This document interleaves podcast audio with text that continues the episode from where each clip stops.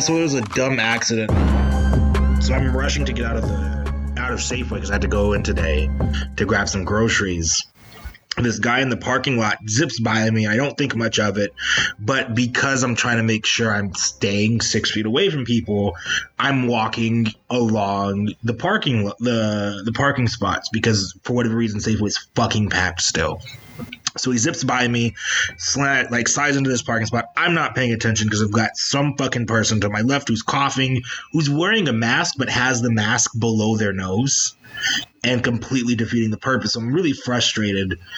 And I'm walking hella fast, and the next thing I know, I just feel so much like an incredible amount of pain in my head, and I'm knocked off my feet. Like my glasses got knocked off.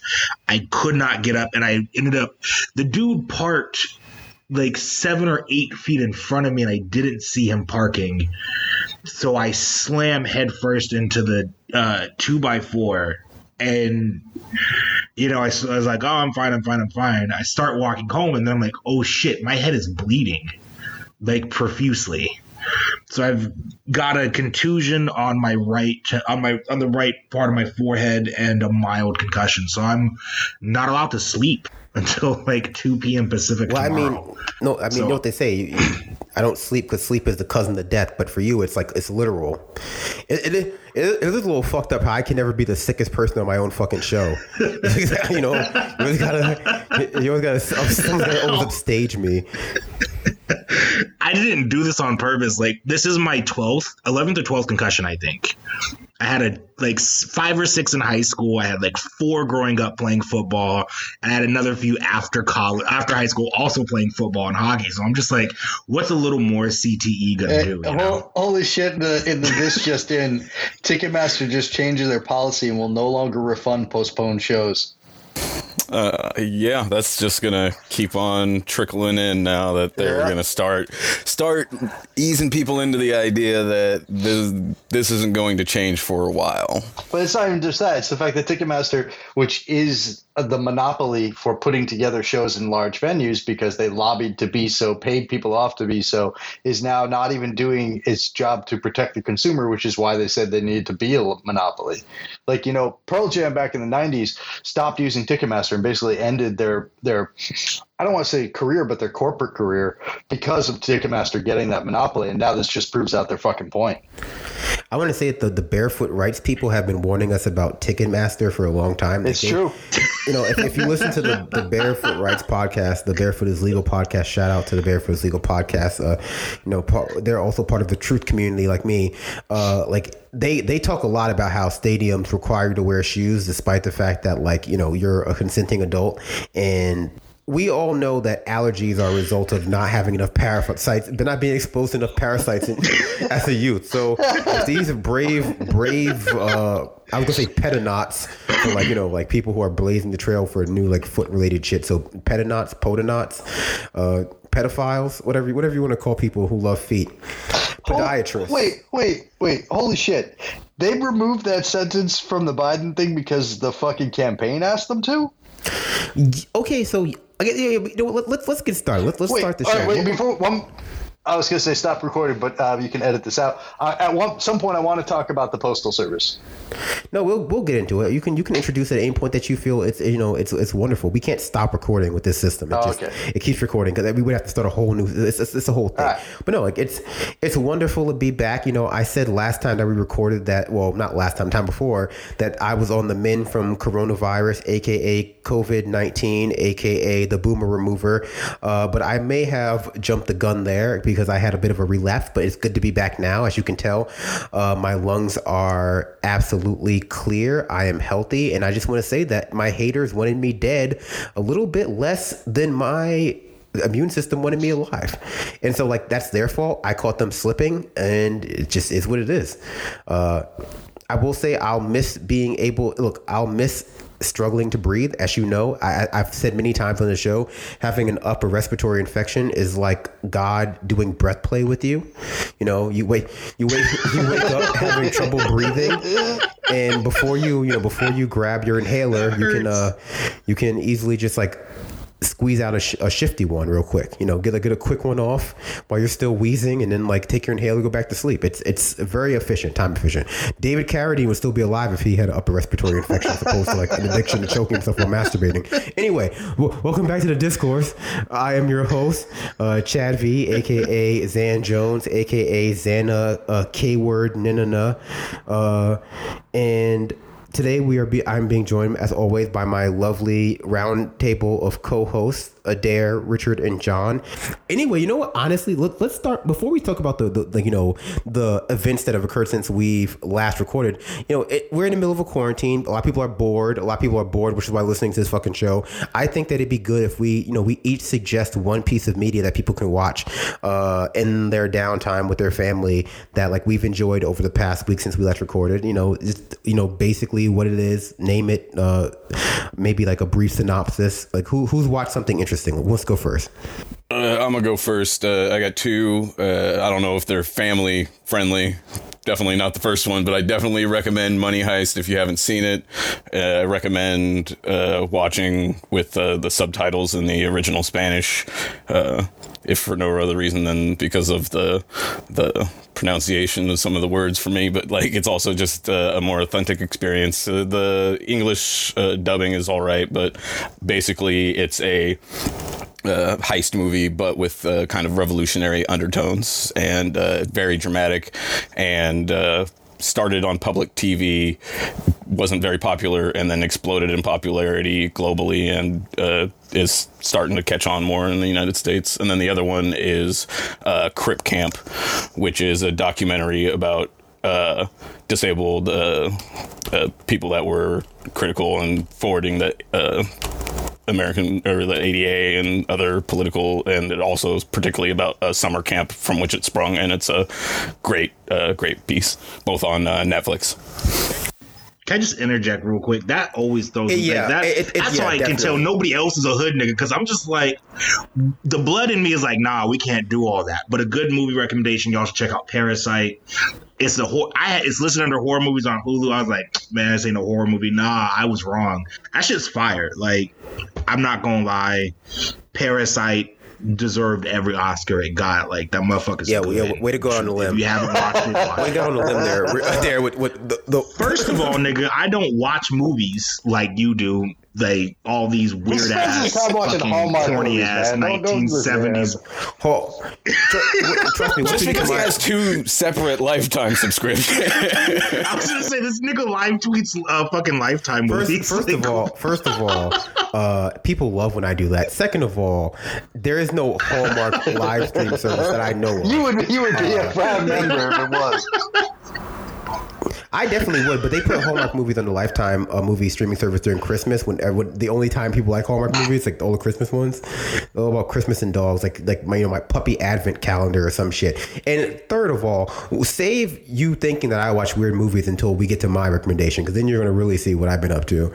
So like, John, what, what's your uh, recommendation? I rewatched Altered Carbon. Um, the books are better. The books really get into the class uh, system a lot more, and you know but at the same time, it really does really play out into a dystopian future what it would mean for the divide that we have in terms of wealth inequality. And you can kind of see it without necessarily being gritty in it, it, doesn't sugarcoat it, doesn't gloss it. It absolutely 100% says this is fucking bad, and it's one of the few instances on major networks or you know streaming service that I've seen that does that. That it was uh, very good. So the movie I watched this week is a little uh, independent film that you may not have heard of. It's called Assassin 33 AD. Oh God, um, yeah. yeah. So I started that. I finished it, and let me tell you, it also finished me. So the for like for I heard Dara saying, "What the fuck?" The plot, what got me, uh, the name didn't get me. The name just sounded fucking stupid, so I wasn't gonna watch it. But then I saw the plot. The plot of Assassin 33 AD. I'm, I'm gonna go based on memory. I'm not gonna read it off of IMDb. Is that this essentially this physics grad student slash physicist scientist is like working on a teleportation machine for a secret terrorist cell. In the beginning, he thinks it's just like an Arabian or uh, Middle Eastern businessman. Turns out it's a terrorist cell. Um, he accidentally invents time travel, and then the terrorist in charge of the cell uses the time machine to go back in time to kill Jesus Christ to prevent Christianity uh, in the name of Allah. So, you know, I don't know how familiar you are with Islam. I'm not super familiar with it. However, I do know that uh, Jesus Christ is supposedly a prophet in the Quran, etc. And that comes up in the movie, totally hand waved. Uh, a lot of a lot of great stuff happens. Um, they really, I want to say, a lot of time travel movies decide to use time travel sparingly. Decide to you know like be a little bit, I don't know if you call it like uh, conservative with their use of time travel. This movie didn't go that way. Um, because like obviously time travel as a narrative device can be quite confusing. This movie I would equate it to like it's if you mix like Primer with those Kevin Sorbo like I am not dead or God is not dead like Christian like shaming movies. It's basically that. At some point, I want to say there was like five or six versions of the main protagonist running around through different time streams, like interacting with each other. It, it was very very hard to follow for a movie about uh, essentially like Muslims going back in time to assassinate Jesus. Long story short, great movie, great for an irony watch. Probably my top movie of this week. Uh, I'd say uh, three thumbs up. Go check out Assassins 33 AD. I can't suggest you pay for it, but you know, like get a copy of it no matter how you how you get it, and definitely give it a shot. So like that's like that that should keep you tided over until the next episode comes out. Comes out, God knows when. um, I hate you like I hate people that use Newton's notation for derivatives. Like I really have a deep seated hatred for you now. I just want you to. I didn't direct the movie. It's not my idea for a movie. Like I didn't make. The fact that I just heard you describe that dumbass, I hate you. It's like I fucking hate you. You know how like time travel in fucking in the Avengers, uh, time travel in Avengers Endgame is used really stupidly, and like it creates all these problems that are never really addressed because they just decide it doesn't matter. This movie is is like the opposite. It, it explains how it's going to create all these problems, and it still doesn't ever address them. Instead, people just fucking disintegrate when they cause too many paradoxes. It's like okay, well, like that cleans itself up. Very, very interesting movie. I would say it's worth a watch. At some point, Jesus is speaking English despite living in, I guess, Nazareth in the beginning of the, oh, I guess the beginning of the AD era. a lot of stuff. It's a very deep layered movie. Really restored my faith in the Bible and also the Quran. I guess. Uh, again, that, that's not here. We're not here to talk about that. We're here to talk about the, I would say, relatively in timey apocalyptic set of events that, have, that have, occurred over the past few weeks. So I say this all the time, but where should we start, fellas? Well, it appears that so the mainstream, the day after Bernie dropped out of the race, Joe Biden's rape allegations were fucking covered, finally. And in covering them, they decided that they were going to uh, edit the story after its publication at the behest of the Biden campaign because the Biden campaign was un, uh, unhappy with some of the wording in there. Mainly the part where it says Biden has no history of sexual. Um, sexual assault or sexual allegations, except for his history of touching women and uh, young girls and making them feel uncomfortable. And they removed that second part. so let's take a step back wow. slightly because we haven't even addressed since, but since it occurred, the new right. allegations against Joe Biden. Well, it's not new anymore. Like it, the allegations specifically over a month by ago. Tara Reade, former Biden staffer, over a month ago at this point. Well, this is no. So, the so sort of. so exactly. originally, she was I one of eight like. women who came forward and said that Joe Biden touched her inappropriately, and it was only about a little more than a month ago that she started saying that it was more than just like his normal sniffing of hair. And then she went on Katie Halper's show and described what happened, where she brought Joe Biden a gym bag and, in the hall of a little used corridor of the Senate. And Joe Biden pinned her up against the wall, digitally penetrated her, and then told her she was worth shit and made her smell his finger. Uh, shout out to Katie Halper, by the way, because she really has done a great job covering this story. Whereas a lot of self proclaimed feminists in American media Amanda, whatever the fuck her last name is, that white bitch. Yeah. She, you know, people like her going, well, this isn't actually a real case. Like, there's so many whole, like, all that bullshit. Tara Reade has come out like in the past, and so per Katie Halper, right? She like had come out to people, she had told people what happened, and she was explicitly retaliated against. In that the next day she was removed from uh, her duties, and she worked for Biden right over over two years from 92 to into 93 i believe it was so it's you know she had come forward with us. She had told people it's been something that's been known about joe biden. Um can they it takes a lot for her to come out publicly with this but can we like let's let's be real. Are we surprised that the media buried the story to begin with? And then two that even when it did come to light they absolutely gave the they falsified the report. They basically gave the Joe Biden campaign, like whatever Joe Biden's campaign said happened, is what they're going to run with. Are we really surprised? Uh, honestly, I don't even think that that's even the, the worst. The I think the worst was MSNBC's behavior last night when they covered the New York Times report, and then as a sign off on the segment, the NF, uh, MSNBC host said, "Yeah, but uh, keep in mind Donald Trump is facing his own allegations as well." and then signed off from the segment. But there is also like one intervening detail too, which is that Tara Reade, prior to going to Katie Halper, at some point uh, you guys will have to, you know, you probably guys are, you guys are probably a little bit more uh, knowledgeable about the specific time. She went to the Times Up slash Me Too like organization right. to essentially get their support in going after Joe Biden because that's ostensibly what they do. And she was turned away again, presumably because it had to do with Joe Biden. And the Times Up Me Too organization is, you know, so, and like their parent organizations are a little bit more cozy with the Democratic well, it's not just that. So so Times Up is run mostly out of SDK Knickerbocker, which is one of the big law firms in Washington, D.C.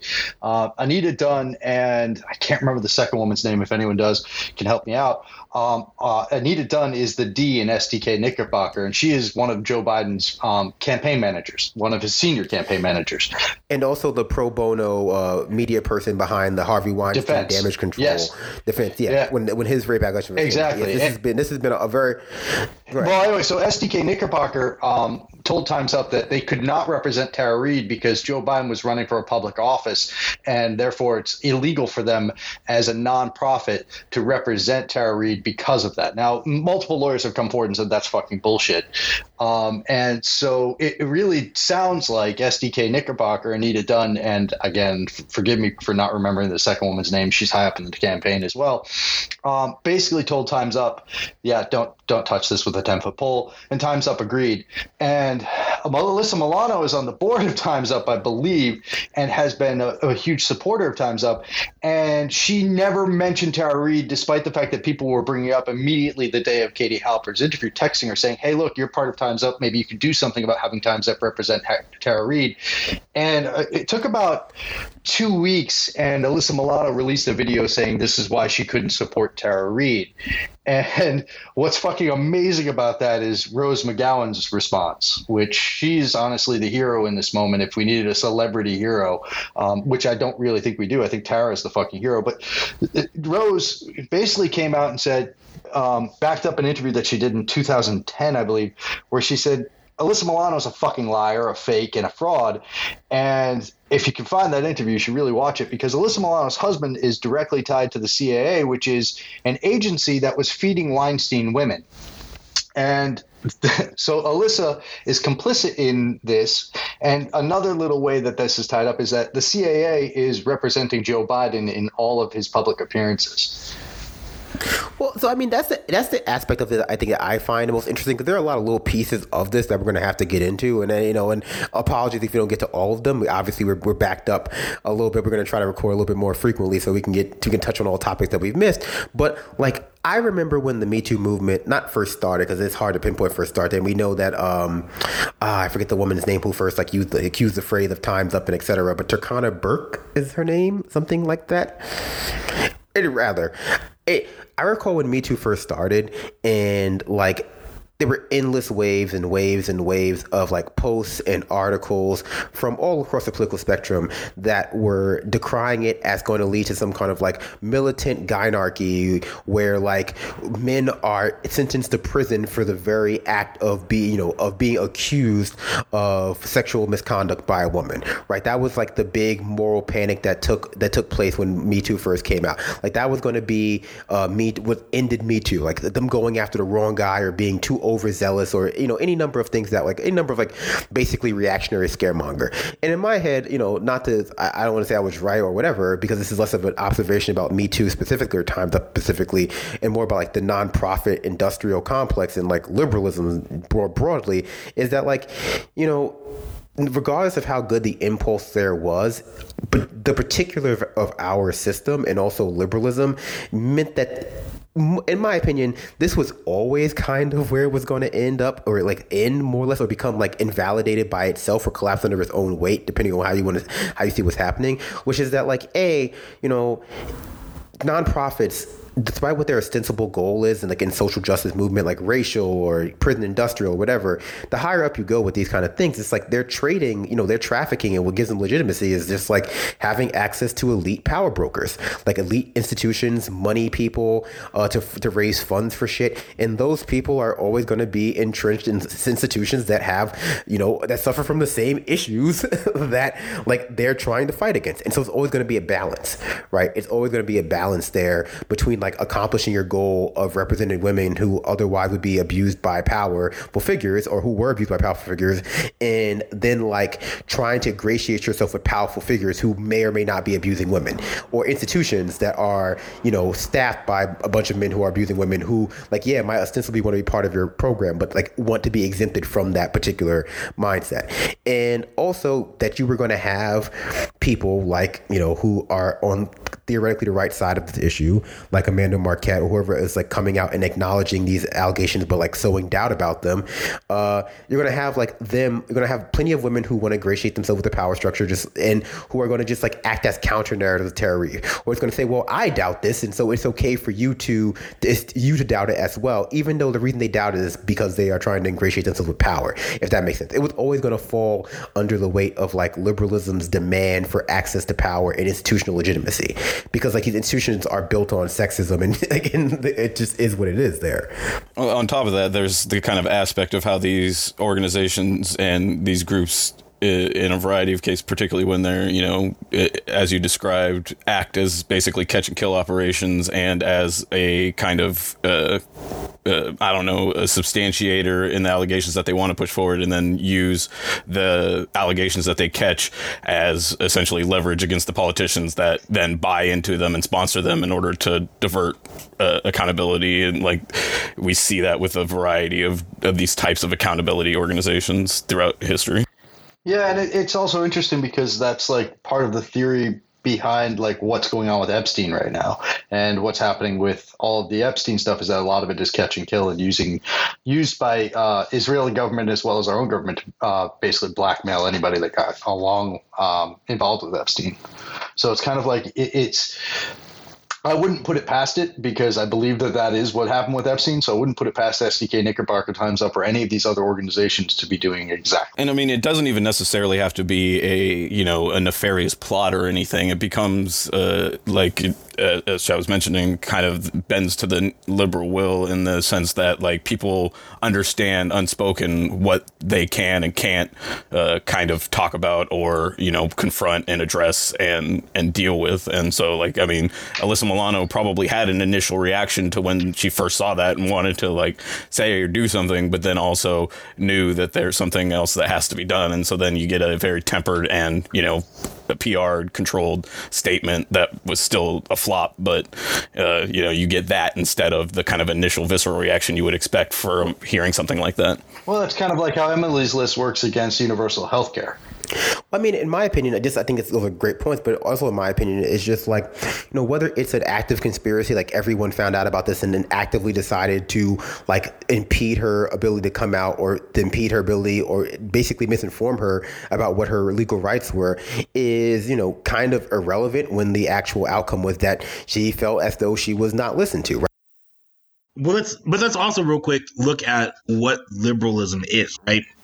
Liberalism is an ide- is an ideology in that in American society, excuse me, is meant to inoculate you from the social ills that are typically perceived as being Republican, especially on in the coastal cities, especially in these large liberal havens. We're talking like you know New York, Seattle, L.A., Boston, these big cities on the coast, right? Like we white people in these areas tend to feel like if they are not actively Republican, if they say the right things, if they are liberal, then they cannot be racist. They cannot be homophobic. They cannot be misogynist, right? All of these different things. There's an internalization of the less bad than Trump is good enough. And that's exactly it, right? Like this, there is this, this idea that if you identify as a Democrat or a liberal, then you cannot do the things that you know people are tr- that uh, Trump is Trump has done, right? Even though that's not how the world works, and we know this. However, when we when confronted with you know contrary evidence, meant like much like anybody that believes in conspiracy theories, and Chad can speak to this with his flat earthers, right? If you present them with evidence saying, "Well, hey, here's how you're wrong," they're not going to accept that and move forward. They're going to double down on their current, their previously held beliefs. These are strong core ideas about who they are as a person, and they equate their goodness with the goodness of people like Joe Biden. And so, if Joe Biden is bad, then they are bad, and liberalism is bad, and suddenly all the things that they call Republicans, they too are guilty of. And so, it'll never come up on the liberal populace. And I think that. oh no, I agree with you. And I think in order to counteract the like the fact that neoliberals, when they took over the like center left parties or left parties, and like basically removed all kinds of structural reforms, except for the most mildest, like uh, corporate friendly, corporate stamp approved ones, uh, at, uh, rather removed all those things as their dominant form of arguing why why they're better than Republicans. All they had was like, oh well, if you are a Democrat, you're not a Republican, and like you therefore we act we act as an opposing side to them, and you have all these positive characteristics by nature of just being us. You don't have to worry about being a racist. You don't have to worry about being a sexist. You don't have to worry about being whatever. It prevents them from recognizing, at least in my opinion, that they're guilty of perpetuating the exact same like sexist argument that they think that they're uh, going against, right? Or rather, because they think that they can't perpetuate them. Where it's like, yeah, you might not actively think that Joe Biden is capable of being a rapist. That's a problem, and that's like so like there's that one layer like Joe Biden can't be a rapist because like he's a Democrat. Democrats respect women. Then there's the second layer of it, which is just like I don't think that I could be like perpetuating this stuff because I, you know, I'm a feminist and I'm a, a, Democrat. But then there's like the third layer of it too, which is that like they're literally making the arguments that like, well, in this particular case, like women are so fungible within our system. Like the safety of women the guarantee that women have a right to be in the workplace and not be sexually assaulted or harassed and be and have retribution against them is not as important as this one center guy within this organization within the system who if we don't give him what he wants it's like the whole like society collapses. It's like but that you know that's foundational to sexism. That's foundational to racism too. It's like there's like there's this one guy in institution like you know if we bring him down just because he you know he abuses black people or women or women or people overseas, it's like that would hold cause the entire system to collapse.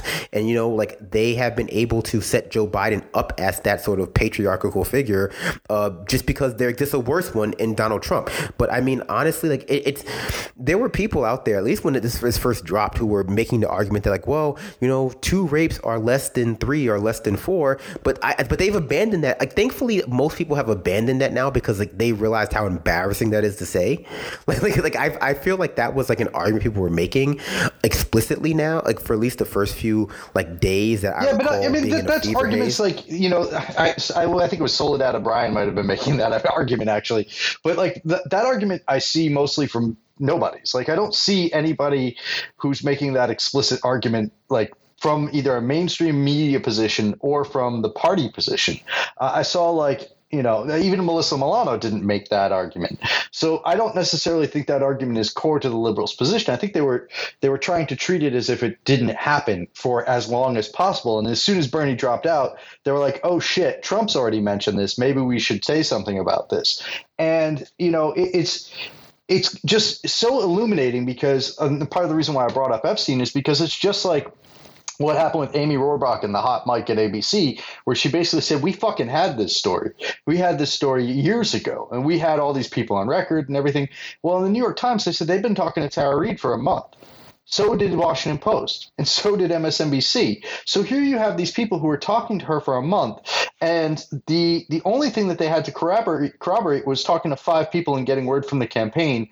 So that's what an afternoon's worth of phone calls and they still don't fucking report on it like that's not that's not just you know a, a, nobody out there making the argument that two rapes are worse than one.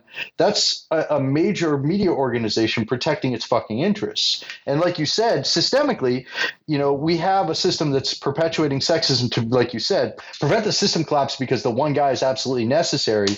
But in reality, that's not what's happening. What's happening is the same thing with why Joe Biden is the nominee, which is, you know, if if we don't get Joe Biden to be the nominee, what's going to happen is the Democratic Party structure is going to collapse because people are going to realize we're fucking frauds. Oh no, you're 100 percent right. There, there, there was like there was obviously. Let me don't let me not be mistaken. Like there, there was obviously a concerted effort amongst the elites, whatever you want to call it, the Democratic Party establishment, their aligned media, to make sure that this story did not become quote unquote mainstream, did not see the light of day until they were ready for it. And by ready for it, that means Bernie dropped out, and people did not have a choice but either support the person who had less rapes, or like or be told that they're actually voting for the more rapist. Which to me, you know, honestly, this is is going to become like a sensitive like uh, it's just, this is obviously a very sensitive topic so we're not going to like make too many bad jokes but like and even being like trying to be sensitive about this it's just like for me this is this doesn't mean very much because I, on a person, like, on a personal level, to be honest, I don't know where I'm going to land on voting for Joe Biden. Probably not going to do it. But on a, prof- on a professional level, I, I yeah, I, I say probably, but it's going to be like hundred percent. I only say probably because I'm sketching out a little like exemption there. Like even if I were personally going to vote for Joe Biden, I would not use this platform to advocate for that. That would be a personal decision that I would make personally based on my relationship and my life's trajectory with Democratic Party and like the things that Joe Biden has done, which I think a lot of people are going to do. You know, and that's what my other point was. Like, yeah, you have a, a lot of different ways people are grappling with Joe Rape allegation. I mentioned one which is like I think honestly I don't want to say it's the most courageous way because it's obviously not the most courageous, but it's the most honest way. Like it's, it's people who are out there who are like, look, yeah, two rapes are less than four rapes, and he might be a rapist, but he is like a rapist who might theoretically be better on climate change, even if like his record doesn't bear that to be true. His platform says this. It's like that is honestly like what people are saying. It's like if or rather if that's what people are saying, that's the logic there. At least they're being honest enough about the calculations that they're being forced to make by Democratic Party and their aligned media. I think, like John mentions, like the media people, specifically and Democratic Party people, specifically, they're savvy enough to understand that th- even if that's true and it's the calculation they want you to be making, they don't want to say that out loud. They don't want to be caught on mic saying, like, yeah, Joe Biden might have raped two people, but Donald Trump raped six. It's like because because I think that, and I'll be again clear. I go, I'm going along here, but I'll be clear. It's like we've always been here. It's like maybe not with rape, but like there's no difference between like he raped six people and he raped four. So I guess like the four people, the four person is uh, like morally superior in some sort of very weird math than there is. In, like it's the same argument. It's like well, Obama droned a thousand people, Trump droned ten thousand people. Like so, I guess the person who droned one thousand people is like morally superior. He's the lesser evil if you're gonna go with that metric. But like I don't think most people vote that way either. I think like I think like I just mentioned, most people are making a personal decision based on like their personal relationship with the Democratic Party. Some people are going to vote for no matter who it is. Some people were going to vote just because Bernie was going to be uh, the, nominee, and some people, I think a small minority, was were okay with everything up until finding out that Joe Biden was a rapist, and they're going to be turned off by this, and that's their right. I think from my perspective, I would say like, well, you know, it's shitty that he's a rapist, but and I'm not I'm not to say it's not surprising, but I don't know how much worse that makes me think of him because he's laundered so much violence through like procedure and legislation up until this point, does it make him a worse person to also be like interpersonally violent? I don't know that to be true, but I know for a certain type of person, it definitely makes it definitely makes him a worse person. And so I'm curious as to like how those people are justifying this with their professed belief. Does that make any sense? I mean, it does. and here's the thing is they're justifying it really simply. It's a conversation that I've seen happen. Uh, so I'm like, like, so those of people that watch show regularly know this, right? But I'm privy to having friends that are fairly involved in the state level Democratic Party. I have friends that have voted for people that are going to represent in the DNC, right, and make the big party decisions, which is fucking stupid but I hear these people talking, uh, and I hear it actually a lot from people that were previously for Warren or Harris or who the fuck ever else we've roasted on this show. Their their argument is literally, well, you have to vote for a rapist anyway, so you may as well vote for the one that's gonna try to give you, you know, X, Y, or Z thing that he's not actually going to try to give you. That's how a lot of people are squaring this. People are saying, well, they're basically treating it as as, as if they offset each other. Like this isn't football. This is not two fouls a foul committed by each team. They don't offset. You don't get to erase. Right, like you don't get to erase this from existence and act like it doesn't more like like it, like voting is not a moral choice. But to them, it's not. It's transactional it's a business thing. It is something that one does and not something that, you know, really tells a bit about tells about who you are as an individual. And we also tend to see, I think, this kind of drawn along again income lines, right? People that the more money you make, the more likely you are to be in the Democratic Party's pocket. And the more likely and you are to be a voter. The reality the situation. Yeah, right. And so, and with this, they don't, they're not bothered by it. And what's frustrating is that we know there's going to be enough people that aren't bothered by it that it's just going to continue to happen. Like people are going to vote for this. And I can already hear a litany of old people, you know, talking about. I mean, again, let's go back to Warren and that Warren pretended to be indigenous, took material gains and material benefits from actual women of color, and then white people and white women in particular were like, well, it's just fine. Like it's it happened in the past, and that's how people. Two things that I've noticed is uh, one, like Adair was mentioning, essentially, kind of people view this as though they're watching a sports contest, and that there's two teams, and one of them is going to win the contest, and they want to root for the one that you know uh, is going to maybe you know whatever share their champagne afterwards or some shit.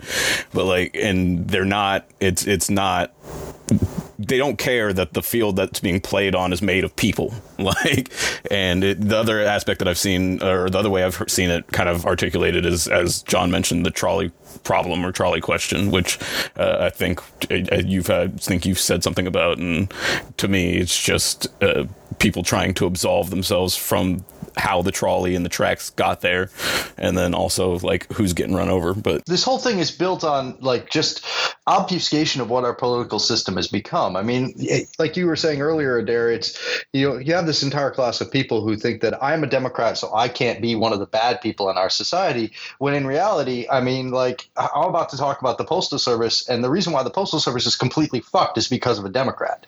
You know so it's like you are you have a, a, child's understanding of what's happening in politics if you think the Democrats are the fucking good guys, and if you think liberalism is a good ideology, because you don't get that literally all of these power plays that the Democrats are fucking. Even if you say, all right, I'm going to argue that based on achieving the goals. The Democrats' goals are literally better than the Republicans. Uh, well, maybe, but all right, let's substantiate that. They don't fucking achieve their goals because they don't actually exercise any power towards them. So they're actually morally worse. If you have some Republicans who believe morally that their morality is based on a, a central belief that God helps those who help themselves, let's say, as you know they're like to put at least they use their power to actually achieve those goals. The Democrats don't, or at least they don't uh, for their stated goals. So you can't even say that this makes you a good person by voting for the Democrats, even by your own fucking metrics. And if you use our metrics, the Democrats are fucking monsters as well. So it's just, it's complete and total fucking bullshit and just shows our entire electoral system is absolutely 100% a fucking lie. Well, I mean, people are presented with a false binary choice. And I think that's the part that makes it, it, it makes it easy to position the Democrats as the good guys. I think the savvier people, and this is where it comes down to like the layers. Like the savvier people position Democrats because they know who they're talking to as the lesser of two evils. They know that only like you know the, only the fucking rubes are going to be greased by like the the branding of the two parties. That's like oh, like there is there is a substantial part of the population that thinks that whatever the Republicans stand for, Democrats stand for the exact opposite of, because like that's what that's what the the structure of the of our system gives the illusion to. Like they think that because the Republicans are anti-gay marriage, Democrats have been historically pro-gay marriage. They think because the Republicans are racist, you know, even though like they pretend like they aren't, they think Democrats are good on race. And you know, Democrat Party promotes that like lie by you know hyper focusing and hyper elevating the most conservative of their people of color voters, just like the Republicans can highlight their like their people of color in their party. Um, where it becomes, I think, a little. I did have a little bit of a a different opinion than you guys do. It's like I don't think most people are making a moral choice. I think most people are making a personal choice. What I think makes people think that they're making a moral choice, at least the people who we talk about, is their disaffection. And by that I mean I think that you have a, a certain part of the population who are capable of framing their lack of material stakes personal material stakes in what is happening as some kind of objectivity that gives them a higher moral character than the people who they pretend as though are voting, you know, out of self-interest or without or low information or whatever, like voting like selfishly. I think 100% they're making a moral choice. They've just made it, like you said, personal because what they've done is they've said, "My life is so busy, I'm outsourcing more morality to this like affable person who I believe when they say this is what I'm going to do." But the problem is, is that they never internalized the forty fucking years of lies that have been told by these same fucking people. No, no. What I mean by they're not making a moral choice, I don't necessarily mean that there are no more implications to their choice. I just mean that there's a certain part of like this of the people who are voting who are saying, "Yo, I'm making this solely based on like utilitarian morality, basically, versus like that there like that it's that there are two thousand less bombings and and like then a thousand rather a thousand drone strikes are less than two thousand, and they they think that is like a sign of their like objective moral character. When for me, it's like no, that's a sign of your personal disaffection that you have sort of spun that you've given like a new kind of criteria to that you think makes it seem very very you know like morally righteous to like to essentially only consign a thousand people to die. People people confront me with the trolley problem all the time when I say it. I'm like, but the yeah, but the government, or rather our society or our electoral system doesn't work like the trolley problem. In fact, the trolley problem is an obfuscation of how our political system works. And like, there's a better sort of like intro level philosophy, like ethics issue or problem that illustrates it, and it's called the dollar auction. Have you heard the dollar auction? No. I didn't take yes, philosophy. Go for it.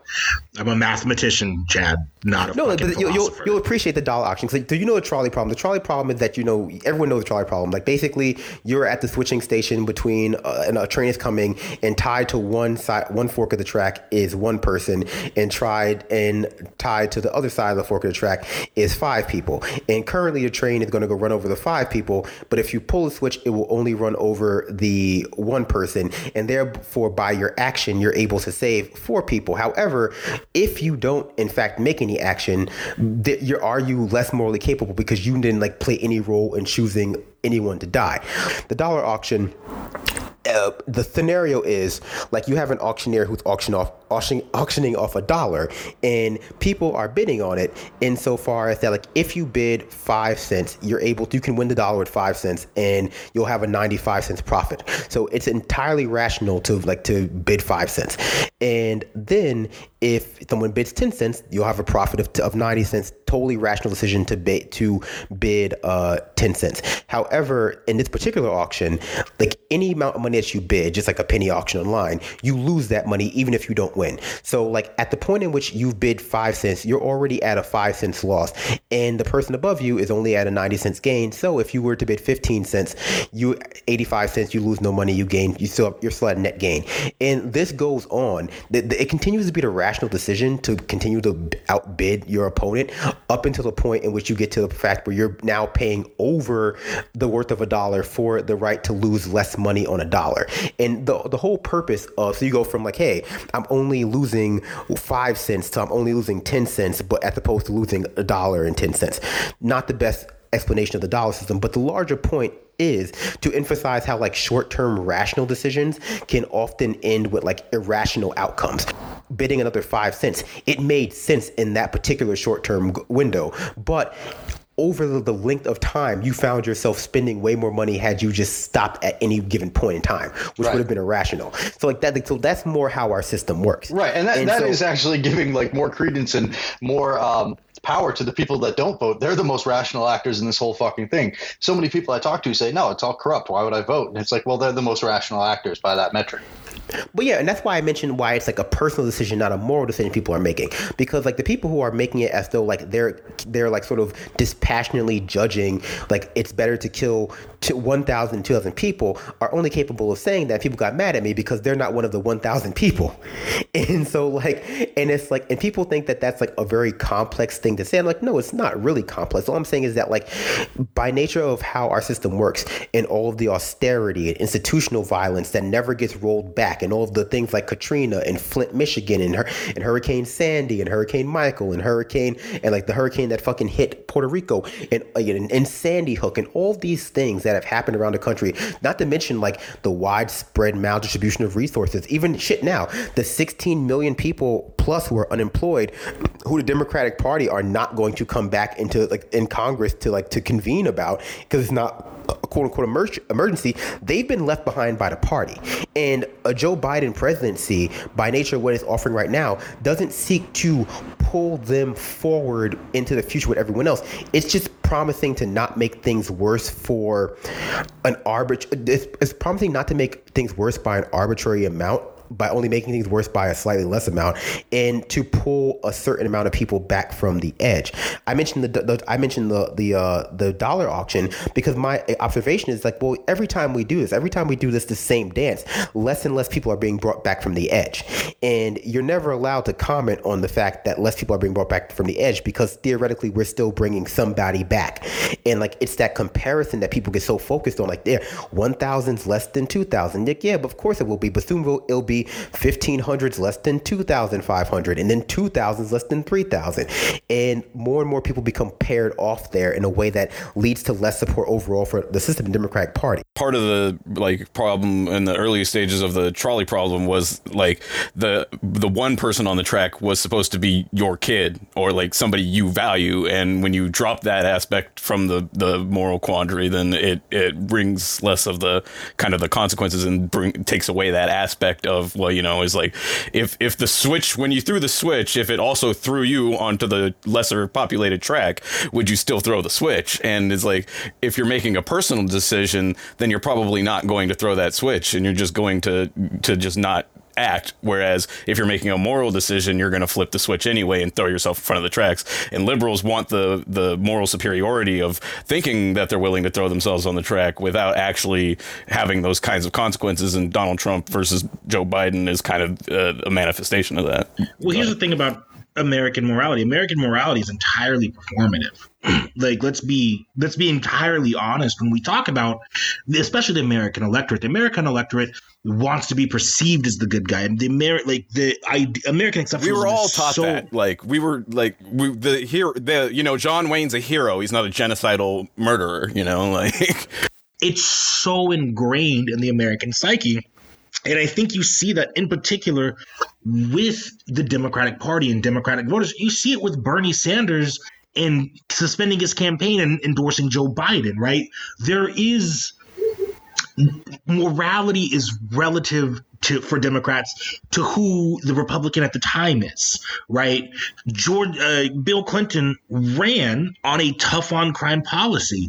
Joe Biden was a segregationist, right? Joe Biden was a segregationist who, uh, who claimed to have represented a southern state, Delaware, and you know praised the segregationist South. Like he had no problem with these things, and it was considered acceptable at the time, and it's considered acceptable now for different reasons, right? At the time people made excuses for him. Like they, you know, would uh, for and I wasn't around at the time, so I can't, you know, say what excuse was what or why. But I can say that nowadays people are like, well, that's in the past, right? That's in the past. It doesn't matter that he thought that he was one of the uh, primary people on the crime bill, but that is because they took a moral stance on what they perceived to be crime right? And in american culture crime is blackness. Crime is people is black and brown people. It's indigenous people. Crime is this amorphous figure that consistently changes in order to help prop up white mediocrity in order to prop up this capitalist system, right? And we know this. But nowadays, you'll have white voters be like, well, you know, I, I don't like that it happened uh, now, but I can still support Joe Biden. The only reason you can support Joe Biden is because it's not something that directly affects you. And it never will directly affect you you know, in the way that it has decimated, in particular, black communities, right? Because we are expendable we are we are not this we are second class citizens to this day. You know we still systemic oppression is never going to go away. And and so the reason that trump is an issue for so many liberal voters and part of the reason why they're able to give joe biden a pass is because trump is making them feel like they are now becoming a targeted group. It, like I've, and I said this before, they feel like capitalism is working against the wrong people, and they and by that they they mean themselves. They feel they are the wrong group to that capitalism should work for them as opposed to against them. Well, and he knows you're out right, when you exactly. tell your mom. And, and everybody's I, I, think that there are. I think there's a large portion of the population um, in this country who doesn't think about these things. I think there's a large portion of the population in this country that just doesn't fucking think. I think we're the most ill-informed. I don't think you, have you to do have to think about you it because it. if you're living in a place like if you're living in Idaho or you're living in Montana or you're living in places where there aren't any people of color and you're not seeing the systems of oppression built like in your daily life, or if you're living in the suburbs and the only time that you drive into the city is when you go to your job and you have like uh, maybe a $110,000 job, which puts you in the top 10%, if not even the top 8% for your family to live in the suburbs, your family and you are probably not being confronted with this stuff. And so Trump is a confrontation that they've never, ever had before. And they're seeing nakedly what America actually is because he's not couching it in terms of, you know, um, we are the good guys, we're coming to the rescue like George Bush did, or like Obama, you know, we tortured some folks and we're sorry about that. We're still the good guys. It's he's just saying flat out, you know, fuck, we're just doing this because these aren't the these are the people we don't like. And for a lot of people, that confrontation of the system is why Trump becomes the thing that they have to beat rather than, hey, maybe we should change this fucking system. It's no, no, no. It becomes a matter of electability. The only Democrat that we have to vote for, and the reason we're voting Democrats goes with the good guys, but the only Democrat we have to vote for is whichever one is going to beat this guy. That's it, because this guy is the whole problem. And so I, I do think that there are a large portion of the population that has never, ever, ever considered that their material position is guaranteed by their whiteness. I don't think that is the case for a lot of people. One of the things that comes to my mind on this is, in particular, I actually just uh, rewatched uh, "I'm Not Your Negro" uh, about Baldwin, uh, un- unfinished, unpublished uh, docu- kind of documentary about going back to the U.S. Uh, to see Malcolm Martin and Medgar just before they all died or were killed. Uh, and uh, it talks. One of the lines that stuck, just rang in my head when you were talking about that is, is, like there's a wall in America, and the there's people living on two sides of it, and white people don't want to know what's going on over 100%. there. It's like they don't know, they don't know, and they don't know because they don't want to know, and we know they don't want to know because Baldwin was telling these people on national television, fucking like decades ago, and somehow they still don't know. At, and it's like the only way you can maintain that ignorance is is Right. Look at look at the look at the reaction to Black Lives Matter. I mean, that was a systemic white reaction to make it Blue Lives Matter and All Lives Matter. Like that. That's that's really not just racism. The so like because obviously some of the people that are supporting that are fucking racist, but like some of the people who were saying All Lives Matter were just trying to obfuscate the point and try and just not ever fucking confront it because that's their that's their life. They're just racist without ever admitting it to themselves but and so here's here's my counterpoint to that, both to what you're saying and even to uh, to a degree what Bald what Baldwin is arguing. It is impossible to not know of societal ills in your country, in so much that white people, even if they don't necessarily claim to not know of the systemic abuses of black folks, they know enough to know that black people are the enemy. They know enough to know that if they call the police, then the black person that makes them uncomfortable in their neighborhood is going to be taken away in handcuffs at the very least, at worst in a body bag. They this, know I these think things one, inherently. I was going to say one articulation of that is when you know the white person calls the cops on the innocent black person, and then the cop doesn't doesn't do that Right. in the rare And- instance, and and, making they're calls while people bewildered, have shocked, and confused. Exactly. So they have. So there is no. I, I, I there's no way there you is, cannot actually, know. and I, I think that that the the way that you not know, the way that you don't confront it, is the part of the critique that we've made before, which is the idea of the meritocracy. We have so atomized everything. Well, I think a simple way, and I think Brandon needs to get in here, is that like if you imagine if you've been at several of these switches throughout your life and you've run over thousands of people, you don't want to look back and realize that you shouldn't have thrown any of those switches. That that's a, a reconciliation that's not an easy one for anyone to make. That's what makes the trolley problem uh, worse than the worse than the uh, the the dollar auction because the trolley problem tr- presents it as though it's a discrete set of that is contextless, right? That it, but the where the dollar auction contextualizes it by a steady a steady, a steady series of escalating irrational choices. speaks to a point you've made about it speaks to a point you made about the kind of how liberal ideology refreshes their like basically deletes their cookies every day and starts anew with like how they look at every situation continue So I mean, here's what I would say to your points about uh, like where, where we're at with Trump and the Democrats and et cetera. I think that what you've just described, though, at least a roundabout way, is the central appeal of Democrats. Though, is that you don't have to do the work to be anti-racist, to be feminist, to be whatever. You can just like sign your name on your party affiliation with at the, with a D, and you get all those things by just like essential quality, right? And so, like, what like what Trump represents for a lot of those people too, and it's you know it's always hard to get like an exact read of who we're talking about, but broadly speaking, it's like he's terrorizing a population that's not used to being terrorized, like a set of centrist liberals who are who are I wouldn't I don't know if they they want to be oppressed. I used to think they wanted to be oppressed too. I just think they want to lecture people, and like and I think that they see being oppressed as a vehicle by which you're allowed to lecture people without being without being like dismissed offhand as being an asshole. And by and I, I've reason I've come to that conclusion is because like I think Matt Lech said it. It's like you know Biden's coalition of people who are for him online. It's like they're like they're coalition of managers who are just and like no workers. They're people who are upset that they can't just tell you what to do, eh, uh, as opposed to like just do something themselves.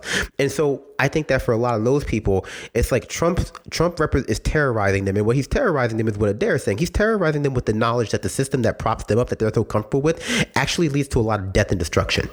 And and like and where and why they have been so, in my opinion, so like happy. I I think the word is happy. So happy about the kids in cages is because like the the, the fact that there are kids in cages, like there are literal concentration camps at the border, and, that, and of of course they don't want to address how they got there. Like you know they don't want to address the foreign policy that the that the Clinton State State Department was exporting overseas to places like Guatemala and and like in the global South generally. They just want to talk about where we are now. It's like they like the fact that the kids are in cages because it lets them sort of moralize and lecture people who otherwise have been already left behind by Democratic Party.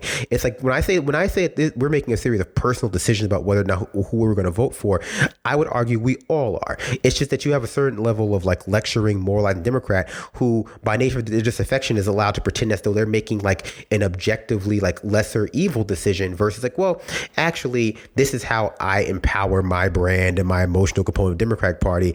And I have people in my mention, so I'm like, okay, well, I'm telling you that for the person that you're bombing, it does not matter if you drop less bombs generally because all they're going to be worried about is whether or not you're bombing them, their family, or their friends, their entire village, not whether or not you're bombing the village, the village down the road. And I have liberals in my mentions who are like, oh no, actually, if it were me, I'd be worried about it whether you're bombing my neighbors too. It's like you wouldn't be. I mean, not your neighbors, my like I'd be worried about whether you're bombing another place. It's like you wouldn't be. And like and like, but they're allowed, like Adair said, to pretend as though they they operate on such a higher morality just by nature of how comfortable they are under the status quo, which again is meant to reaffirm their like reaffirm their morality that deserve why they deserve that comfort. But like these are the same people, and this is why I don't believe them when they tell me that they would be voting like even if like the system didn't benefit them or whether if they felt the system didn't benefit them them that they would be voting the, the, to spare other people. Because a lot of these are the same people who either were saying that the reason they didn't support Bernie Sanders was not because they disagreed with his policies uh, or like Medicare for all or that children should have like free should have insulin or whatever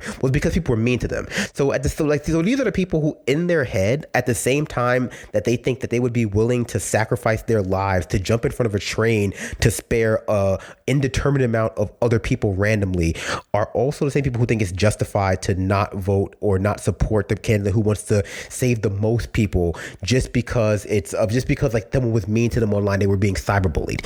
But like that like that right there speaks to like the level of disco of incoherence of their like of their self perception. Like they're both so good that they that they're willing to engage in self sacrifice, but also like if you're not nice to them, they're allowed to withhold their vote without any kind of even for the smallest interpersonal slight, without any kind of moral condemnation.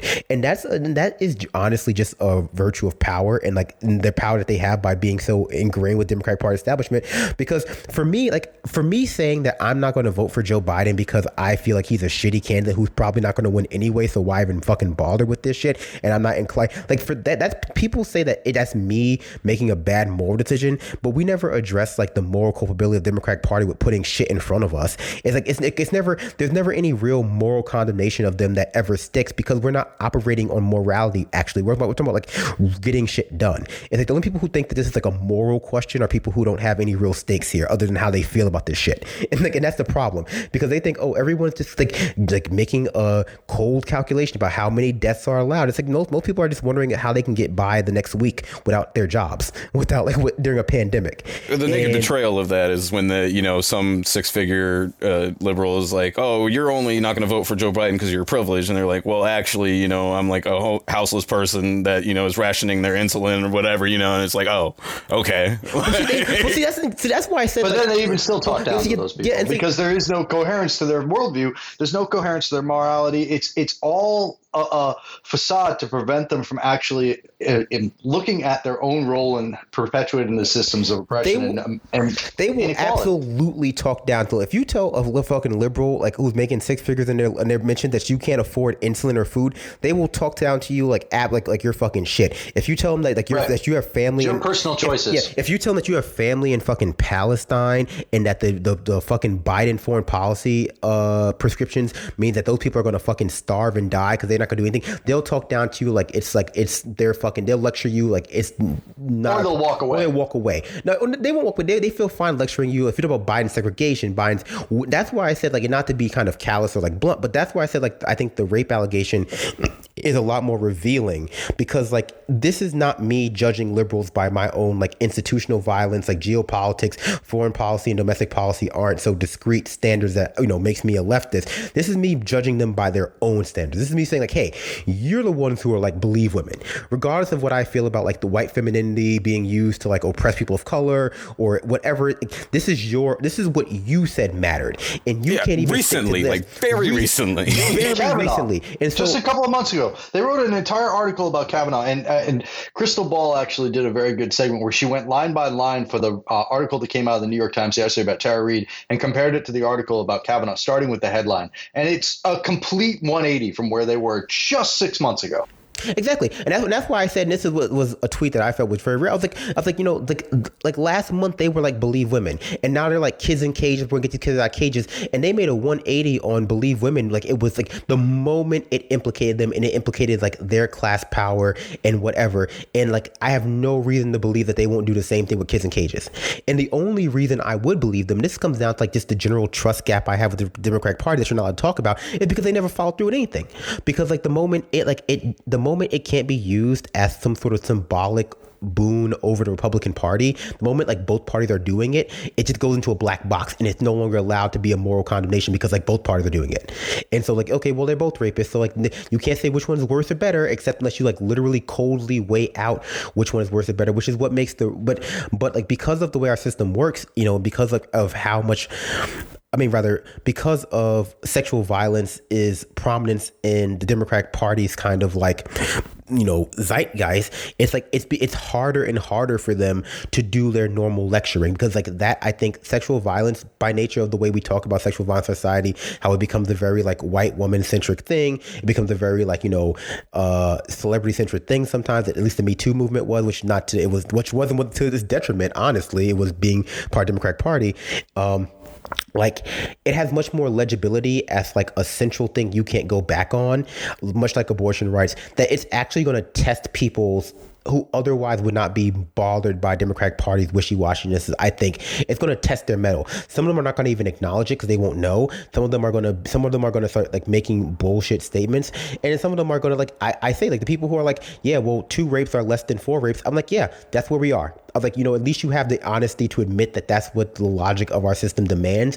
And at least you have the honesty to admit that because that's where we always were. It just wasn't something that was so legible to like a part of the population who otherwise is so valuable to the Democratic Party, which is like this, like this, like model minority white woman who feels implicated by sexual violence. But at the same time, I watch a lot of Lifetime movies that like they'll throw each other on the fucking bus at the, end, at the drop of a hat too. Like it, it's not, it, so it's not surprising to me that they abandoned it so immediately.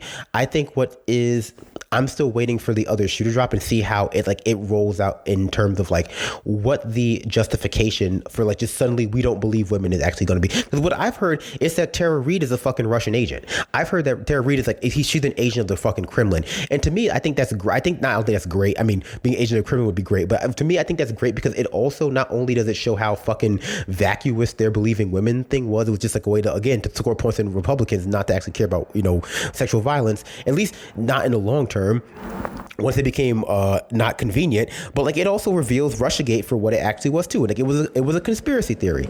It was a, it was a more it was a moral panic, uh, but specifically a conspiracy theory meant to absolve the Democrat the Democratic Party elite for failing to do everything that they said they were they were capable of doing for their own ineptitude. And on the Supreme Court, Joe Biden must be good on it. Uh, Adair, you alive? I don't want you fucking falling asleep. Say something that's the thing about it and that's the argument that i'm getting uh, at least in the, some of the people that i know is well the supreme court isn't it's important. Ruth bader ginsburg who has agreed with republican the conservative justices rather i want to say something like 85 86% of the time you know and they like to come down. They're like, well, okay, so again, you tell them like the reality of the situation is most Supreme Court cases are a rejected or b unanimous decisions. There's not a lot of disagreement amongst Supreme Court justices, and you absolutely occasionally get once in a once in a lifetime case. If if like the Supreme Court can be overturned by an act of Congress, then it would suggest that Congress is the most important body to work work towards, as opposed to hoping to stack the Supreme Court. Because what does it matter if we stack the Supreme Court if Congress is, you know, 75% Republican? They're going to overturn I think the Supreme Court argument is garbage, but I'll let you guys go down on that first.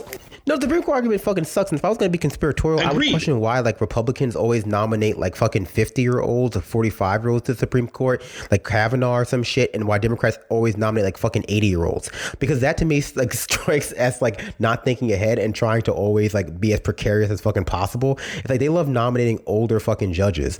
It's just like, why don't you nominate a, like a 20 year old? Like nominate some, but it doesn't make a difference either because like the Supreme Court Clarence is Thomas just the illusion of like 10 years. civil rights. And in my opinion. Not a word. Not a word from the bench. Not a single fucking like word. The, like not Supreme, about anything. I mean, it's, I'm not saying he didn't speak up for for rights. He didn't say a fucking word for ten years. You know, if you're at, still at a point, and the, the Supreme Court has like real implications for people, but like if you're at a point where like you're lecturing people for not for not realizing the stakes here i would i would argue that like you have to look inwardly or self-reflect and realize that for a lot of people like their basic needs are not being met because the democratic party has failed to do their job and delivered. And so like what you're asking them is like again going back to the trolley problem you're not asking them to take to, to take from a standpoint of like i'm standing at the switch and like i'm deciding from a point of safety who gets run over like whether it's one or five people. You're asking them to like basically from uh, the standpoint of like this train is bearing down on me too on on a different track, and like I'm not even being given the option to switch out of it.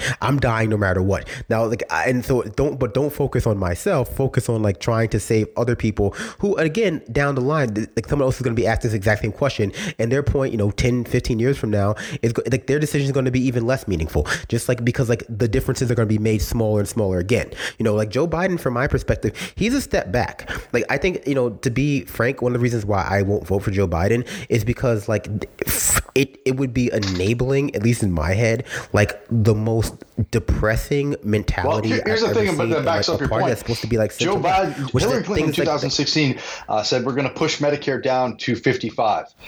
Joe Biden's saying 60 and saying that that's a, a win for the left. Well, A, for, for one thing, it's like Joe Biden will not be running this country. I don't believe that Joe Biden is fully there. So a vote for Joe Biden, in my opinion, is a vote for a revolving door of special interests who just like who are going to be consistently fighting over having control over Joe Biden's presidency. What well, Republicans like, thought Trump was going to be, but not as like stubborn and you know able to just resist new information. Absolutely, like Joe Biden is Joe Biden is hundred percent going to be le- like less active than Trump was. He's going to be more of a mouthpiece than Trump was. He it's just it's already there. Like Joe Biden, I, have yet to see. Uh, there are now like, now interviews that he's doing from his green screen bet, bat. I mean green screen basement, where basically just Joe Biden, EDD, not MD. Uh, my mistake as well. Uh, is like just answering all the questions for him. It's like just like just answering all the questions. He's standing there, fucking like smiling, laughing, like having a good time. And, so like for me, it's like I'm not even at that point. I'm not even voting for Joe Biden. I'm voting for an unknown shadow cabinet. Like I'm voting for an unknown shadow cabinet. And B, it's like. it feels weird from my position as someone who doesn't like Elizabeth Warren now, but who like sort of was like warm to her in the beginning to think that like I was so optimistic about the Democratic Party's vote, like liberal base, that they like that they would consider Elizabeth Warren to be a fine compromise that we could work with. And like what I think the election of Joe Biden, the choice of Joe Biden, because I won't say election because like I, I don't consider what happened to be legitimate for for I won't consider to be legitimate. We have to get into we're going to get into the the the post office stuff after I say this, but we'll get to the legitimacy another time. That's going to be a whole different shit. Um, like I would consider Joe Biden actively to have been the worst option. It, that he was so bad, I think, that most people did not even consider him worth mentioning for a, a, decent amount of the time. Because, like, from my perspective, I was I think that a lot of people thought it was going to be Kamala Harris because they had they had higher expectations of the Democratic Party, mm-hmm. and then like I thought it might be Warren because I had even higher expectations of the Democratic Party. But like to go for me to go with Joe Biden is demonstrative demonstrative of like a base that is so used to losing and so feckless and so literally I would say just like conditioned helplessness by the Democratic Party that they can't even possibly imagine better things being possible anymore. Like all they know is that they don't want things to go be as worse as fast and they don't want to feel bad for how th- how bad things are. Because you ask like how they're going to justify to voters like and all these things it's like because they but they really won't though. Like they don't have to justify to voters because like their voter they, their voting base as you know their liberal base they're going to just vote lockstep to get Trump out. That's, that's all they can even think of. That's all they can imagine mission accomplished there. Everyone else like the independents it's going to be a mixed bag. Maybe he can win maybe he can't but like I don't think they're doing themselves any favors by not trying to offer anybody anything. But at the same time, I think that the, like the, those who are in the know, like I don't think I thinking back to 2016, it feels like most people like because of the rape allegations, I would argue that people don't want to be caught lecturing people for like to vote for rapists if they say they're not gonna vote for rapists. Like that's the kind of a dead pill to every conversation.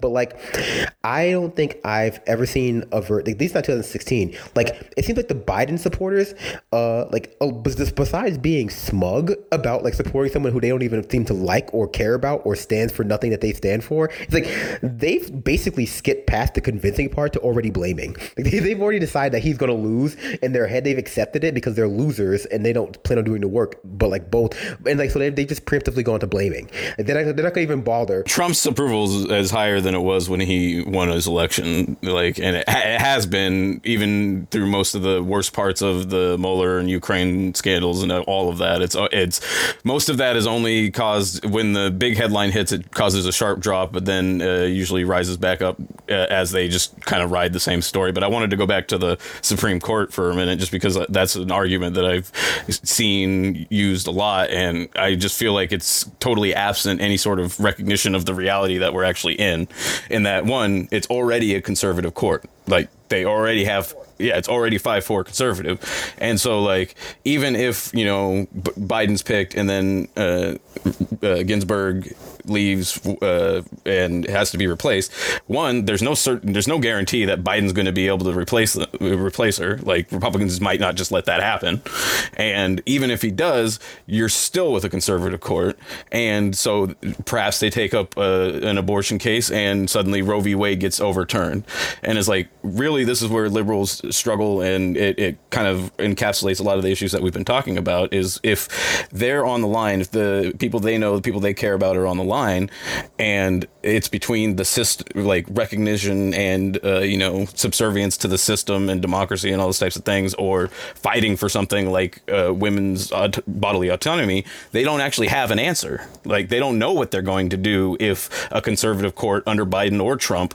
overturns Roe v Wade other than hopefully win the next election and hope they can fix it. The Supreme, like they, they don't, and they're not even willing to do things like like stuff the court where they could actually get enough justices on there to swing it their way. They like they're not willing to do any of the things. And, and in a lot of ways, it's what I'm imagining is one of those uh, truck pull things where there's like two trucks tied to each other pulling each other, except Democrats are just holding on the brakes, thinking that that's somehow going to win.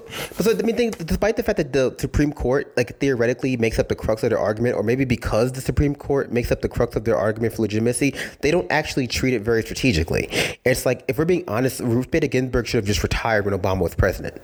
It's like like it's like you know when you have the like again like like it's a bad I it's a bad idea that all of our civil rights are dependent on like the livelihoods of a handful of octogenarians in a very high stress position, which is like why you would imagine that if they were seriously thinking critically about the Supreme Court, A, they would not have rolled over for McConnell and let him block them appointing Merrick Garland, another moderate to like moderate right wing judge who might have been like also the, in his 60s. also in his 60s, right? You know, they would like they like, so Ruth Bader Ginsburg would have retired. It would have been more about like securing securing a liberal majority on the court as opposed to main maintaining another five years of her like legacy and branding rights, and that make no so what they can make notorious RBG. But like they seem to get off. Like I said, you know this is credence to the Democratic Party's brand viability. They get off on like leaving us as precarious as possible, so we don't have an opportunity. Like they're like the my issue with the Supreme Court maybe a little bit like I, it, it goes back to like the whole dollar auction versus trolley problem question. It's like there is no off ramp for this for this argument.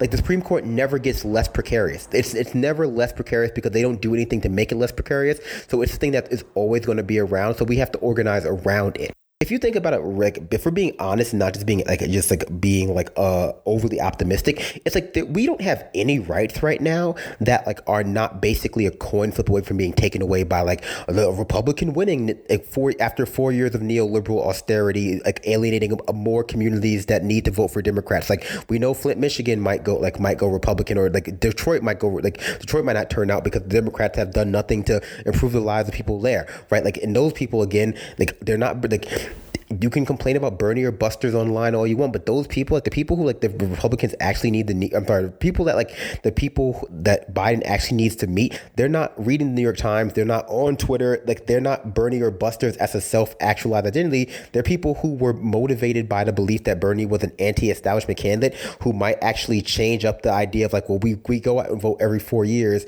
or we don't vote, but whether we vote or we don't vote, there's no meaningful there's no meaningful impact on our material conditions so why would we bother to miss a days of work? It's like they like those people are not going to be moved by shaming because they're not dumb enough to think that this is a moral decision. This is a, a personal decision. It's a personal decision for everybody. It's a personal well and their damn decision. shaming's not even reaching them because they're it's fucking doing it on twitter. Yeah but they're not worried about reaching them. They're, they're worried about like having a preemptive excuse for why they've lost despite the fact that they that they spent like at least if if they didn't spend the entire primary like actively promoting or no it's basically it's true. Like they spent the entire primary actively promoting that Biden was the most electable choice, even though that's not true. And like, even if he does win, it's still not true right? Like it still doesn't make it true. So it, it's what's frustrating there is that we don't actually have any civil rights. We just have the illusion of civil rights because I would argue that civil rights are is in our infrastructure that I should be able to plan that will exist in four or five years. You know, regardless regardless of who is president. And the fact that we've regressed so far that like you can't say for sure that like hey, you know, the Voting Rights Act was gutted, right? like they gerrymander worse and worse every time Republicans are in office. Like we can't even say for sure if we'll have the right to vote in four years, depending on what the fuck happens. Or November. And, or, yeah, Trump literally just just uh, hand waved away the EPA decades of regulations. It took decades for Democrats to fight for those, and like even though it's a Republican agency to start with under Nixon, but uh, like decades worth of work, and he just wiped it away in in a in a with a signature. It's fucking ridiculous. Not only did he hand wave away the the regulations, he was bragging. I think it was either today or yesterday. Um, Sorry, uh, my memory is a little shady. I started smoking pot again for the first time in almost 20 years. It's amazing. Uh, thank you. Congratulations. Thank you. Um, but so he mentioned that he he worked with deal with MBS and Putin and OPEC that they're going to bring back gas prices and they're going to save all these jobs. And what he basically did was he he made it so that, like I had talked about, he made it so that fracking was going to be profitable, or at least not as huge a fucking loss anymore, by propping up and subsidizing the price of gas. And he bragged about this, knowing that full well the current price of gas uh, of less than two dollars was the first time that that's happened in a very long period of time. And so now he's jump bumping the price back up to save the giant uh, corporations that actually provide the oil, and he's bragging about it as if he did something to for the everyday American. And because our media is so fucking corrupt and bought by these same corporations, they're not going to mention what actually happened. And I, I just I find that whole thing so fucking just amazing. I just can't believe I'm watching it happen in real time also saving them a bunch of money by allowing them to not have to worry about violating regulations and pollute more freely. Like, that's one of the most expensive parts of these things is is by having to adhere to these regulations and by waiving the regulations. Now they can do decades worth of damage in in weeks or months, and, and they can't be held accountable because they're basically in a, a whatever a, a, free period where they're not going to be held accountable for the damages that they do, even if it you know lasts decades longer than this uh, this period of the regulations being gone. And you know maybe Biden comes back in and cracks down. It's, it's already too late. The damage is done. And the other thing, one of the one. Right, methane methane from fracking is so much worse than the actual burning of fossil fuels. And just quickly on that point, I just like one of the reasons why this argument is becoming more crystallized now is because uh, the their consequence we can see the end line now. We like before, you know, is like less damage. You can make the damage mitigation argument because there was no you couldn't see where the damage became irreparable and and too far to to redeem and where it put everybody on the line. Whereas climate change, with the less than a decade uh, timeline, we know it's like if we screw this up, it it's like COVID. But we also have a relevant example is like if we screw up now, the consequences when we feel the consequences, we'll be feeling consequences for decisions we made decade ago, and like we're in that right now. And it's like we're right now instead of you know social distancing or in, in for climate, it would be this type of of you know dramatic reduction in our capitalist empires, uh, like we're trying to ramp them back up and basically just trying to respread the, the problem. And it, it, we can see we have these examples. We know that the, how this works, where there's this delayed consequences, and at least some people are waking up to. It. I think that's part of why it's also hard to reconcile. Unless I just wanted to make one more point about the the Reade thing is that who's Reade supposed to vote for? Like, and Democrats don't have an answer for that. Like, I've, if, I've seen someone saying that she should vote for Joe Biden. Well, real, real quick, I just want to point out because we're talking about climate change.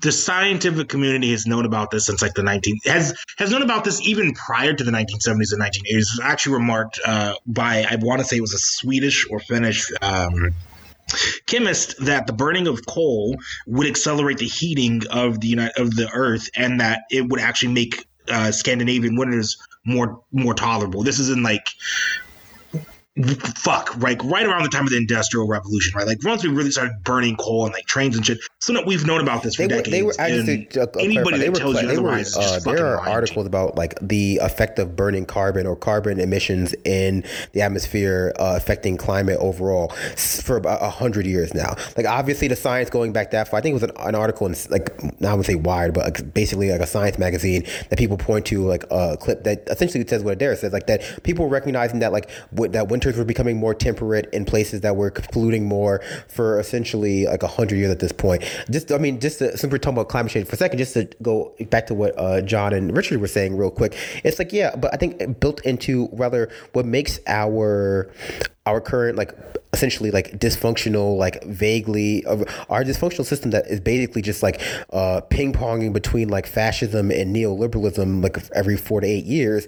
So like oh, the only thing that keeps it like appearing functional is it's chi- it's little childish mentalities like okay well you know making quick fast short-term rational decisions even if they lead you to irrational like endpoints right? Like stuff like that. But also like you know built into that built into that rationality or rather that pseudo rationality because like it's rational rational in the sense that it makes sense at the time, but like obviously the more compounds, like, like, it makes less and less sense, even as it appears to continue to make sense.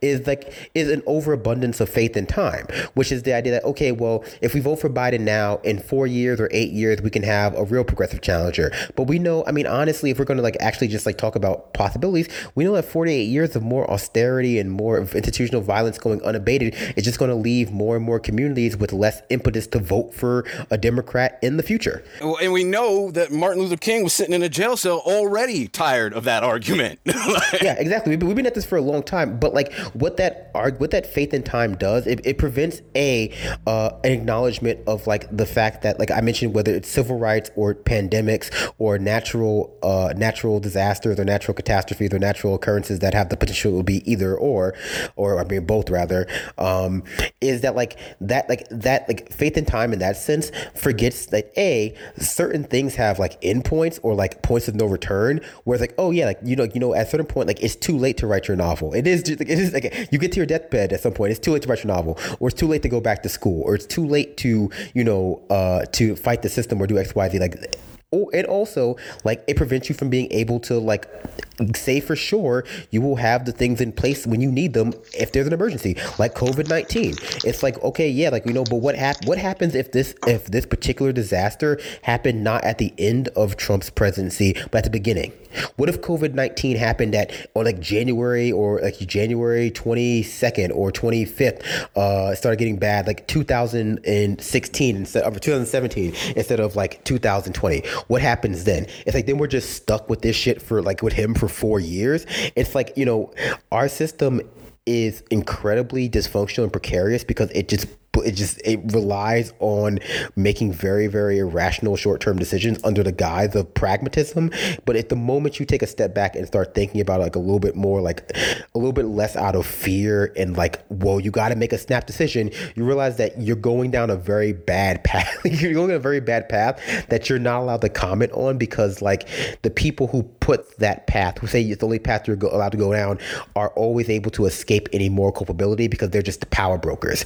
It's like they feel you know we're never like we're never gonna get we're never gonna like see the New York Times like adequately shamed for lying about uh, the evidence uh, supporting Tara Reade's or uh, Tara Reade's accusations or allegations uh, because like they don't operate like I said they don't operate as though this is a moral game they're playing. They play this like they're they play this as though like they're trying to do real power and negotiate real influence and not like they're trying to win like we're the good guy contest. And now you might ha- you might have people who work there who think that's what they're doing but like that's not what they're doing. Same with the, the Democrats, same with the Republicans at the highest level. They're, they're not concerned about like, the moral implications of what they're doing. They're concerned about the power and the influence and the morality, the symbolism of it is for the rubes. it's for the rubes who think that like you're playing games with like but yeah, please introduce us to the post office. Go ahead.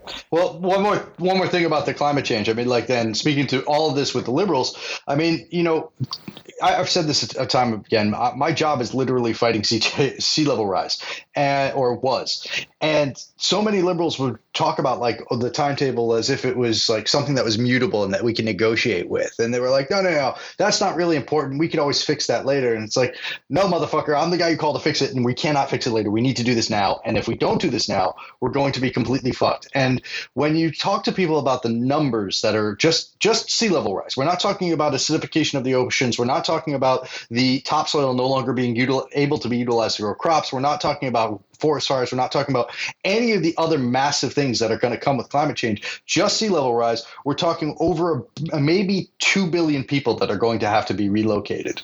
And if we can't handle a stay at home order, how the fuck are we going to move 2 billion people?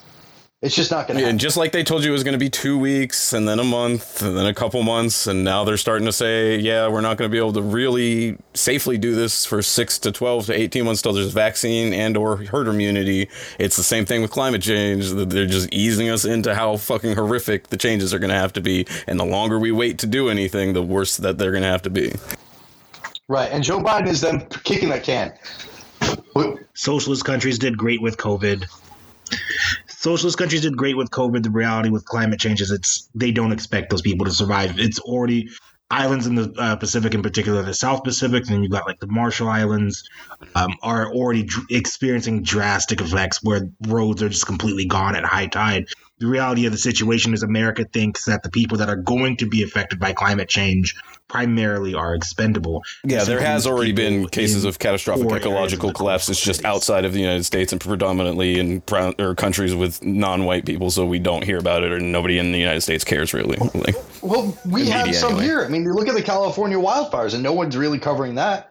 That was catastrophic, and we'd had that for what a week, and nobody tied that to climate change or even PG&E and capitalism. I mean, people did tie to climate change, and I think that's the part where I, I mean, some people did, maybe not the mainstream media, but like I think that's what makes it, from my my position, like that's what makes it so, it's it's what makes it rich that like liberals or like liberal uh, Democrat aligned pundits and like just like the the party rank and file who have been like kind of left untouched by like the rampant decay of our society and planet, like want to lecture people. It's like, what do you say to somebody who like has been entirely like fucking who their entire livelihood, whether it be in Hurricane Katrina or like the many wildfires, if they say, yeah, you know what, like my main issue is climate change because that like that is the thing that like fucking destroyed my life. It ruined it. Everything was fine. It killed my wife. I lost her in a fire. I lost her. In the, I lost my my wife of ten years in the Hurricane Katrina. And from my perspective, neither the Democrats or Republicans are going to do anything about that. And you then you go like, oh well, actually, you know, like with FEMA, it's like I had to pay back FEMA. You dumb, you dumb asshole. It's like they're not going to do anything for like you can't like that's that was my point about the like a thousand versus two thousand not being meaningful to like that first thousand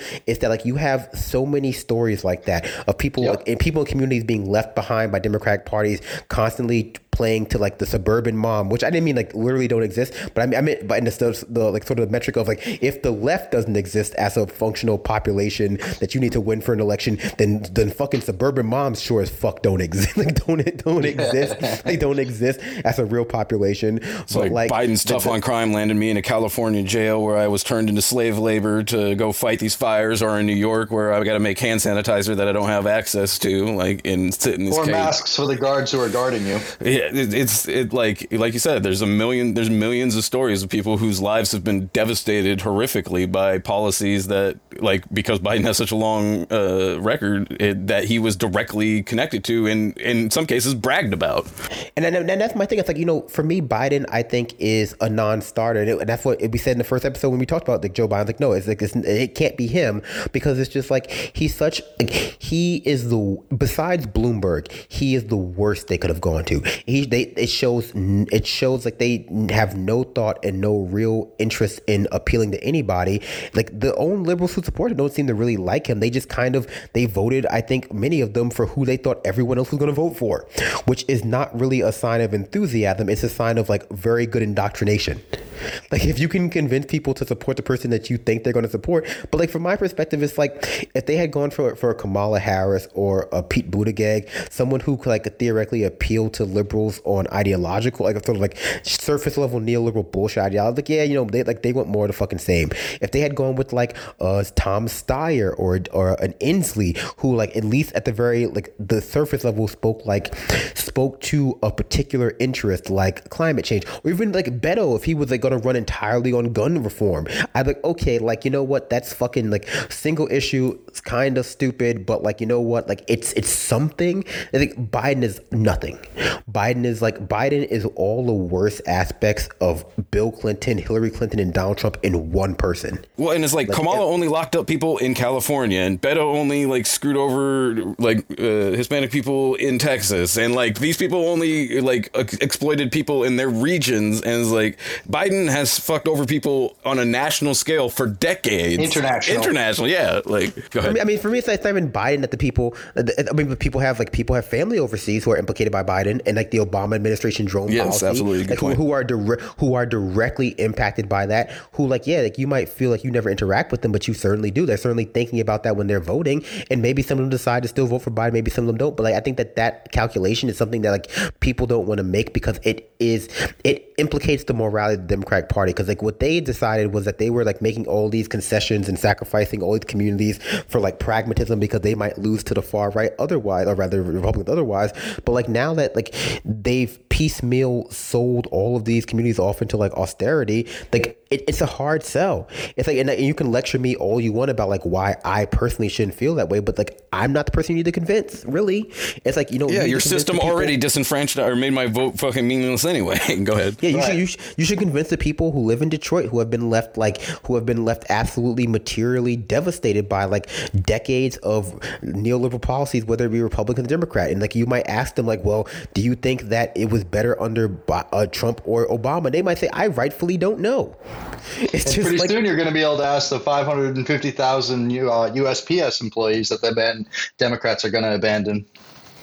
Yeah, and, yeah, and also, and also, the check that people are getting is a Trump check. It's not a Democrat check. But go on, continue. Also, I mean, even be fair about the. I mean, the big thing that comes into play when people talk about Supreme Court is abortion, because like that's the one again that like they can primarily center as affecting like white women, and which is I mean, mm-hmm. it obviously affects all women and all men too, affects everybody, right? But it's able to make that like white women the face of that. It's like, but to be fair, it's like abortion is is functionally legal in lots of parts of America.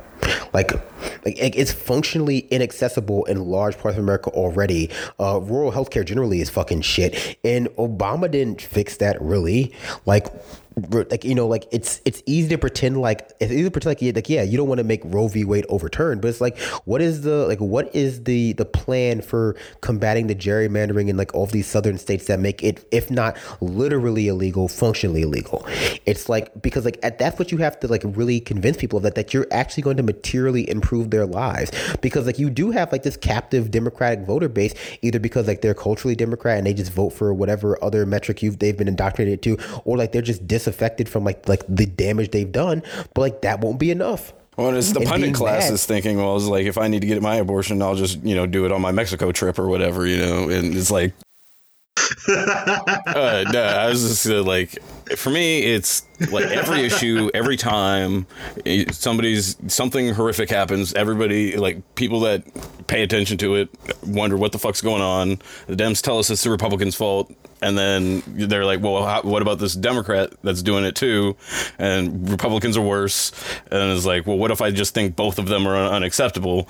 And then it's that's the system. Is like, so how do we change the system? Is we're right back to well, it's the Republicans' fault that we can't, and it's just a carousel for every issue every time, and it's time to get the fuck off. John can close this out. Smoking pot really helps a lot. That's that's gonna be my final thought. Who could be the boss? Look up to the cross, stranded in the land of the lost. Standing up, I'm sideways. I'm blazing up the path, running on the highways of rap. Choked up by the smoke and the charcoal. Lava stamps and brands me like a barcode. I'm dashing all the media strikes. I keep the media dikes. It's reinforcement for the fight. And that alone will keep John Gotti on the phone. I'm tangled in the zone. I got the bees on the track fuck you at? The cow. Let me hear your pigeons run your mouth now. Shut the fuck up. I'm plugging in them social skills to keep my total bills over a million. The last time I checked it,